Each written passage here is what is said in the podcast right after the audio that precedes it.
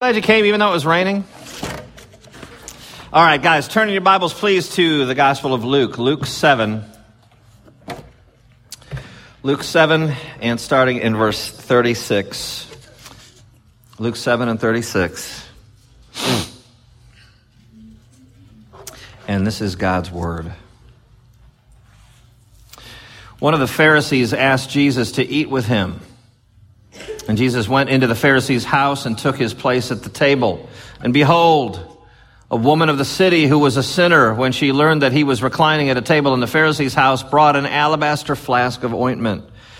And standing behind him at his feet, weeping, she began to wet his feet with her tears and wiped them with the hair of her head and kissed his feet and anointed them with the ointment. Now, when the Pharisee who had invited him saw this, he said to himself, If this man were a prophet, he would have known who, who and what sort of woman this is who is touching him, for she is a sinner. And Jesus answering said to him, Simon, I have something to say to you. And he answered, Say it, teacher. A certain moneylender had two debtors. One owed 500 denarii and the other 50. When they could not pay, he canceled the debt of both. Now, which of them will love him more? Simon answered, The one, I suppose, for whom he canceled the larger debt. And Jesus said to him, You have judged rightly. Then, turning toward the woman, he said to Simon, Do you see this woman? I entered your house. You gave me no water for my feet, but she has wet my feet with her tears and wiped them with her hair. You gave me no kiss, but from the time I came in, she has not ceased to kiss my feet. You did not anoint my head with oil, but she has anointed my feet with ointment. Therefore, I tell you, her sins, which are many, are forgiven, for she loved much. But he who is forgiven little loves little. And he said to her, Your sins are forgiven. Then those who were at the table with, with him began to say among themselves, Who is this? Who even forgives sins? And he said to the woman, Your faith has saved you. Go in peace. Let's pray one more time. Father, May the truth be spoken and received here today. In Jesus' name, amen.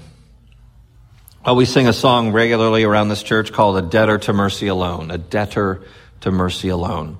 And uh, you often heard it preached uh, about the sin debt that we have, and uh, that we have a debt of love. That's another song that we sing in Alas and Did My Savior Bleed. Um, there's a line that, that talks about the debt of love I owe. And uh, my question to you is what if the God of this book is like he portrays himself? What if the God of this book isn't uh, what we've conjured up, but what he has determined to reveal about himself? What if he really is a consuming fire? What if he really is burning white hot in his purity? What if he really is that? What if he is infinite in that purity, so that no creature that ever lived ever comes to the end of his raw excellencies. What if God is really like that? Well, that has uh, forever and immediate implications because uh, we're finite. God is infinite. If He's revealing Himself to us and we grasp anything at all about what God is like, we're only grasping a fraction of the reality. And that brings us to our main idea here, which is this. If you're bankrupt, the size of the debt is irrelevant. And that's a really big statement.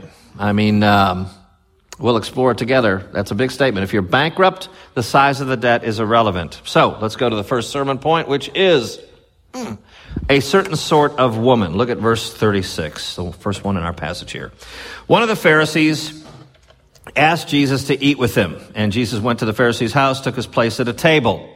Um, and of course it says, Behold, a woman of the city who was a sinner comes in, some certain sort of woman. Now, uh, do you know why the Pharisee asked Jesus to come to eat? Want to know why? I don't know why. But, because it doesn't say. You know, but we, but the Bible invites us to kind of surmise because Jesus uses this Pharisee's hospitality as a negative illustration.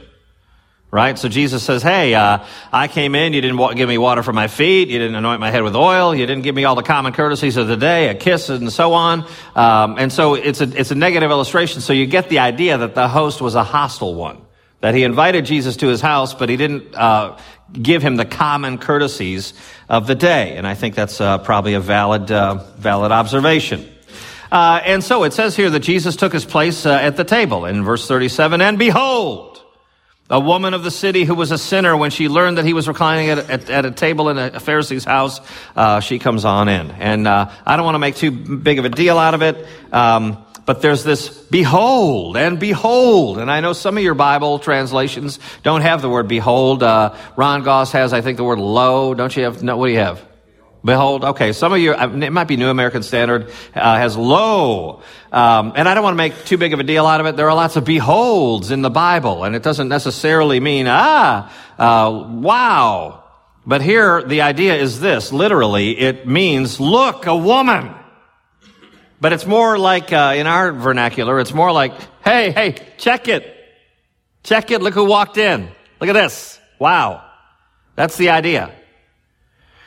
Uh, you know, now listen, you have probably done what Tammy and I have done, which is um, go to the wrong house at a Christmas party. You ever done that?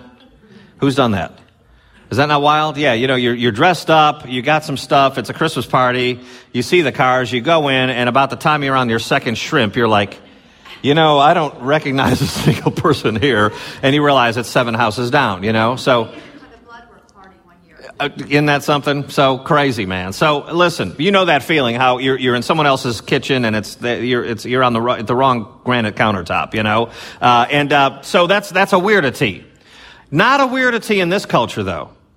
Uh, somebody who was affluent, like a Pharisee like this, uh, would have had some kind of house where there would be a uh, courtyard, and that's where this would be have, to, have taken place. A courtyard, a table where people are actually reclining at the table. I mean, literally, like if you go to Sekisui or somewhere where you can sit down on those little tables, it's your your arm on the table, feet out. Uh, dining with your friends and so on. That's the kind of scene. And if you've ever been to like India or somewhere where it's 11 o'clock at night and it's just as busy as, as 11 o'clock in the morning. I mean, if you've ever seen another culture where it's just, everything's open and people are coming and going. It's that kind of a thing. It's a very warm, open culture. And so there would have been a courtyard and, uh, it was, it was not uncommon for people to wander into the courtyard, not sit at the table or anything like that, but uh, sit on the outskirts, listen to the conversation and so on.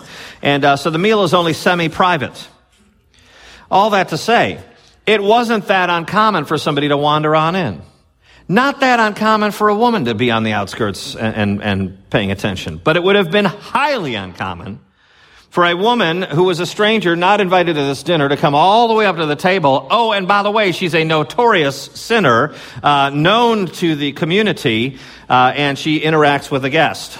Uh, she uh, she comes to Jesus uh, and she has an alabaster flask of ointment. Verse 38, it says she stands behind him, weeping, begins to wet his feet with her tears, and so on.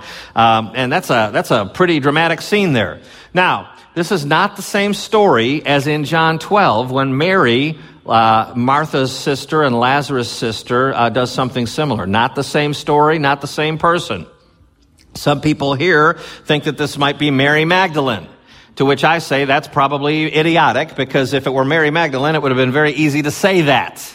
There were lots of ladies all over the place and lots of ladies that would have been in this woman's uh, reputation.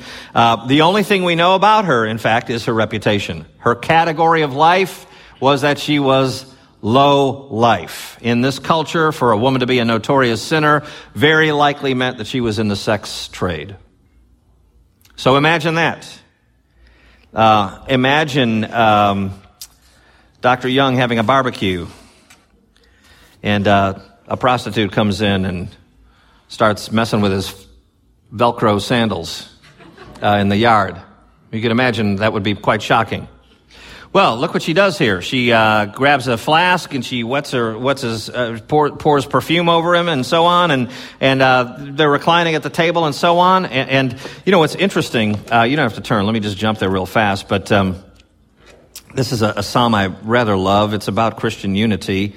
Um, but it's in Psalm 133. Don't turn. I'm already there. It says, uh, "Behold, how good and pleasant it is when brothers dwell in unity." It is like the precious oil on the head, running down on the beard, the beard of Aaron, running down the collar of his robes. I mean, that's how you anoint someone with oil. This was a different cult- culture. This was a showerless culture, ladies and gentlemen. They didn't have 47 pairs of shoes. They had one change of clothes. Some had only one set of clothes. So uh, when somebody would anoint someone with oil or with something fragrant, uh, you wouldn't want to waste it. You would want to maximize the uh, olfactory uh, controlling effect. so you pour it on someone's head and it runs down and, and you enjoy this thing. Well, what does she do? I don't want to overplay the point, but I think it's very interesting. I think even Jesus says it. He says, Hey, you didn't anoint my head with oil, but she anointed my feet. I mean, talk about an extravagant gift. She didn't pour it down here for maximum uh, potential. She spilled it out on the lowest place. She poured it on his feet. I mean, it was just this sacrificial, extravagant uh, gesture. Now, uh, concerning this scene, uh, verse 39, let's go back to it. Uh, when the Pharisee saw all this, he said to himself, so he's thinking to himself, right? He said to himself, if this man were a prophet, he would have known who and what sort of woman this is who is touching him, for she is a sinner. Now, it does seem like this invitation was hostile then, doesn't it? I mean, this Pharisee's thinking to himself and he's thinking these things. He's thinking, uh, hey, if this guy's a prophet, he would know. So uh, there's this hostility going on, and so he's he's he's thinking about it, and, and, he's thinking about this moral separation that the Pharisee puts between himself and this woman. It was revolting for Jesus to even be touched by her, is his idea. In verse 40, Jesus answers him, and this is just awesome. Um, remember, the guy's thinking, oh, if he's a prophet, he'd know what kind of woman this is. He's thinking that. Jesus answers his thought and says, Simon, I have something to say to you. And he says, Say it, teacher. And uh, Jesus goes on with this story, and, and it, it must dawn on Simon, huh, isn't that interesting? What Jesus is saying and doing and the way he's behaving is a lot like, I don't know, a prophet. well, how's, how does this apply to our lives? Uh, this is uh, an epic scene. Uh, a comparison is being made in the scriptures here. It's being recorded so that we would see something. You have these two diametrically opposed things. You have in this story, ladies and gentlemen, the perceived most moral person of the day, the Pharisee. And you have the perceived most immoral person of the day, the woman of ill repute. You have the two human extremes in one epic story. And you see that there are two stances. One stance is, look how valid I am in my good behavior. And the other stance is, this is how invalid I am. Invalid. Invalid. Now, before we go further, I want to be very careful to point something out to you, and then I'll give you an application here. Um, I don't want you to be tripped up. Let me ask you a question. What brought the woman to this house in the first place?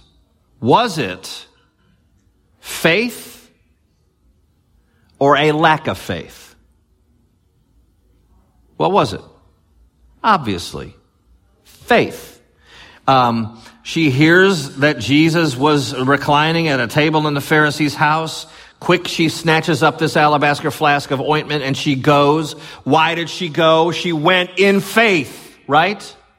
She went with intent. She went to worship. She went in faith. So I, that's very important for you to understand because when we read verse 50, if you don't have a right context, it's very easy to go, well, okay, I got a, I got me some kind of new gospel here. Look at verse 50. Jesus said to the woman, your faith has saved you. Go in peace. Do not think that Jesus is saying, oh, you committed a good act here with the weeping uh, and the perfume, and your, your tears and your perfume have bought you the ticket into heaven.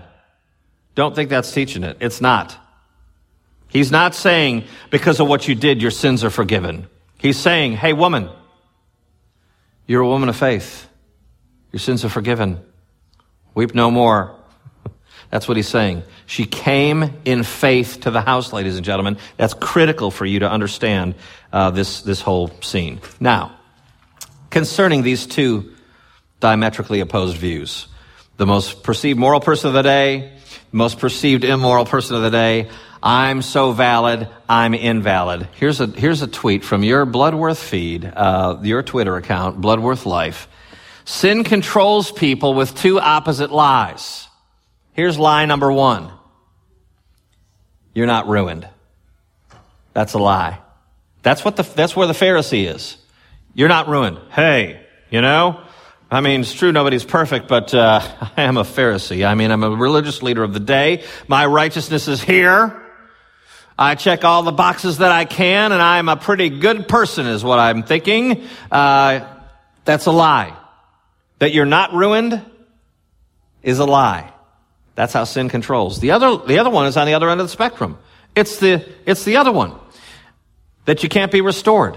The sinner goes, oh, if you only knew what has passed through my heart and mind. If you only knew the things that I've said and done.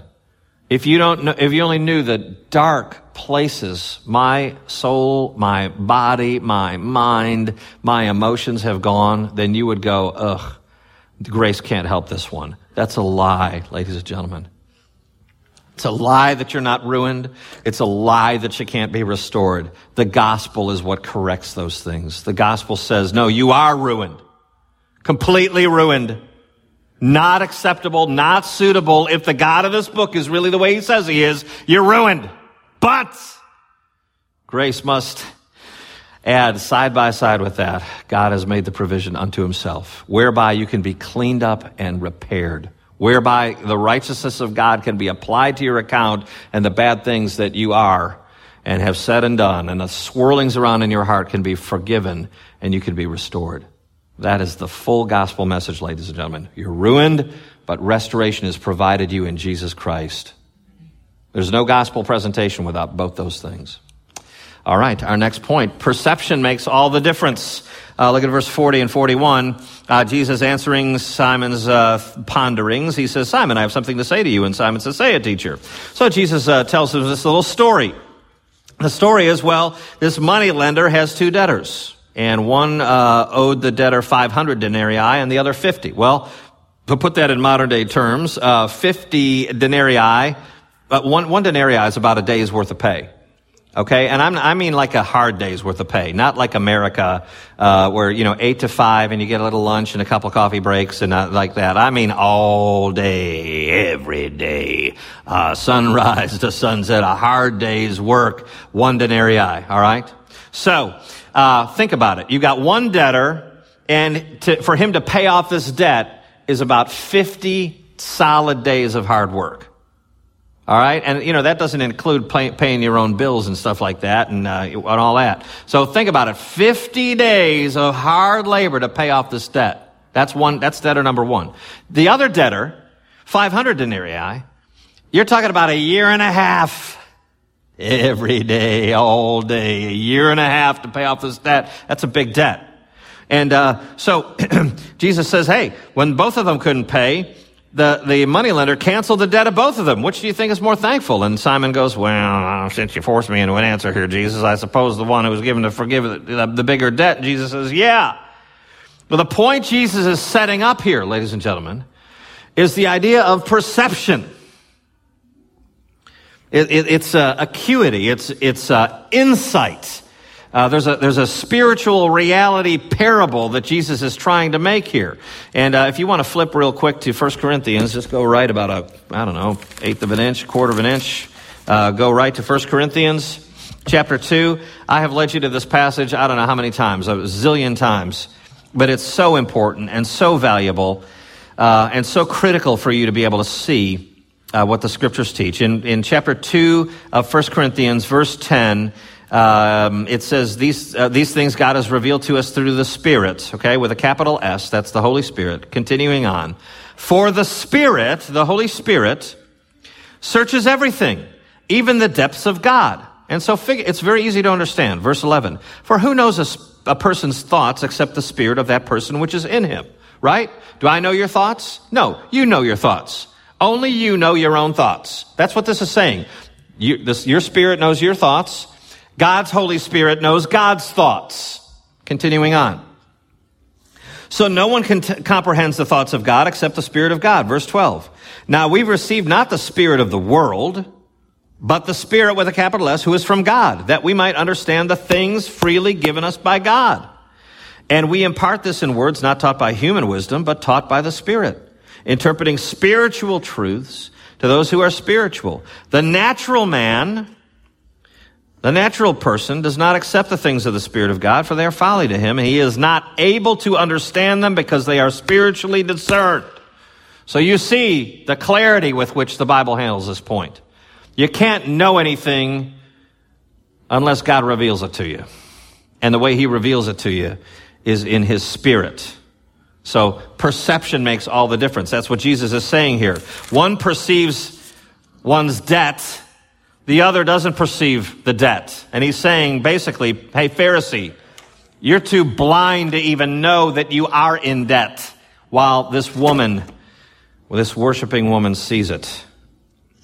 Now, uh, just a couple more things and uh, we gotta, we gotta step on the gas here. Um, I, I, think I told you this a, a few years ago, but uh, when I went on a mission trip to Ukraine, um, not really sure what I did there. I looked at some buildings and I looked at some other buildings and then got on a bus and saw some more buildings. But, uh, but then there was a layover. And uh, there was a layover in Vienna. And sadly, my wife was not with me on this thing. It was like 15 years ago. It was a long time ago. Uh, Tammy wasn't with me, and uh, that's depressing to have a layover in Vienna without your loved one, you know. So, but I camped out for a day and a half and I walked around Vienna and it was kind of, it was really, I went to a palace and saw a Mozart concert and all this stuff. It was really pretty cool, okay? And uh, so one of the things I did is, uh, anybody been to Vienna? Who's been to Vienna? Oh, cool. You've been to Schönbrunn? Oh, yeah. You know, so I took a tour to Schönbrunn, which is this palace, this palace. And uh, so you get on the bus and you drive a ways and you go to Schönbrunn and they put a, like a tourist sticker on you. So I've got this tourist sticker. And uh, so anyway, I go to the I go to Schönbrunn, and it, it, was really cool. They plop me back off. It's one in the afternoon, and I'm in Vienna. It's my last thing, and so my last day. And so I thought, you know, what am I going to do? I'm all by myself, and uh, I'm just going to walk around and pretend like I live in Vienna. That was my plan. Was to be very impressive looking, uh, to act like I wasn't wearing khakis and uh, just to walk around in a hurry, looking at my watch a lot, like oh, I'm late for a meeting in Vienna because I obviously work here and live here, and am very at ease with myself. And everybody looks like me, freckled, skin cancer. You know, they're all like look just like me. And uh, so I'm booking it through Vienna. Oh, Janetta, we were there together. What about that? So I'm, I'm walking through Vienna thinking I'm super cool, you know, and I ate outside at a cafe that night by myself. Ha ha ha! It was great. Own the place. I get back to the hotel. It's like 10:30 at night. Been to this Mozart concert and everything, and I'm like, man, I'm a cool guy. Urban. That's what I am. Urban. And I look in the mirror, and I'm still wearing that idiotic sticker. All day long, I thought it was so cool. I was a big dork. Um, well, ladies and gentlemen, um, here's, here's the problem. Here's a quote for you from R. Kent Hughes. He says, We try to persuade God to accept the currency of our own making. That's what this Pharisee is doing. He's got a currency of his own making. He's saying, Hey, God, you want something good? Well, I got something good. This is my currency. This is what I think you want. And Jesus' point about perception here is the Pharisee doesn't know he has a big guilty before a holy God, sin debt sticker on his shirt. He, think he's, he thinks he's under control. He thinks he's got something God wants, and he's the last one that doesn't know that that's not how grace works. All right, our last point um, love. Ooh, what the heck? Oh, hang on. Uh, uh, hold on. All right, love flows. Let's see if that'll hold. From a forgiven heart. Uh, verse 44. Uh, Jesus turns toward the woman. I love this. He turns to the woman, but he says to Simon, Do you see this woman? So he's looking at her. There she is. He's going, he's looking at her. Simon, do you see this woman? He, uh, isn't it cool? He's this personal connection. Do you see this woman? Um, I entered your house. You gave me no water for my feet. That's a custom. Um, yes, she, she uh, cried on my feet and wiped them with her, with her hair. You gave me no kiss, but she's kissed my feet. You didn't anoint my head with oil, but she's anointed my feet. I mean, common courtesies of the day, like when you walk into the house and you shake somebody's hand, that's like a common courtesy. You ever been in a situation like this where, Sam, try to shake my hand? I'm like, and Sam's like, he won't even shake my hand. That's a, that's a big cultural thing when a guy goes like this and another guy goes, I won't do it. That's basically what this Pharisee is doing. He's saying, come on into my home. But I'm not going to say, throw your coat on the bed in the guest room. Would you like something to drink? Hey, everybody's out back around the grill. Okay? None of that's happening. It's just this hostile offering. And, uh, and so th- this woman demonstrates all these sweetnesses to Jesus. And he's basically saying to, the, to Simon, hey, if you saw your guilt, you'd be grateful. What this lady sees and knows is her guilt and the forgiveness of her guilt, and it's turned her into a worshiper. He's not saying, ladies and gentlemen, I tell you, her sins are forgiven because she did a thing for me. She did a trick. She gave me some perfume and tears. He's not saying that. He's saying love flows from a forgiven heart. Now, application for your life. Um, I had to pick a. Um, you know, this is a, a very well known passage, and if you run into a fellow um, word handler, um, it's often called the nameless woman. The nameless woman in uh, Luke 7. Oh, yeah, the nameless woman in Luke 7. And indeed, she is nameless, and it adds a lot of power to the story because all we know about her is her reputation. So it, it's, it's an amazing story. When you have a nameless character in the Bible, it's always fascinating and always something that's supposed to point us toward what God is doing. All right? But you've got this nameless woman. So, but do I call it, what do I call it? Oh, the nameless woman. I call it the grateful woman. That's in, in, all my notes, in all my files, on that manila folder, it says the grateful woman. Uh, because that's, that's what I really want to get across is that love flows from a forgiven heart. Now, I got a video for you and a closing remark.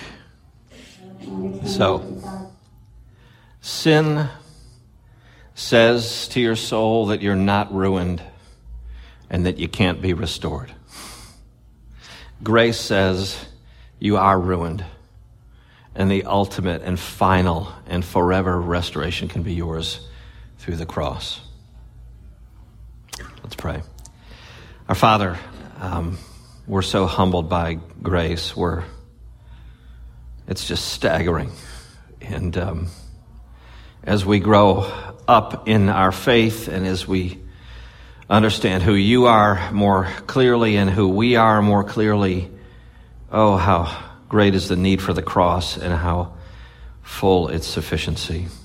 Thank you for our Savior, and my prayer is, Lord, that you'll draw each one of us to your own self in your own way, in your own time, that we might see the great debt that has been paid. And uh, might our gratitude flow in happy love. We pray it in Jesus' name. Amen. Thanks, you guys.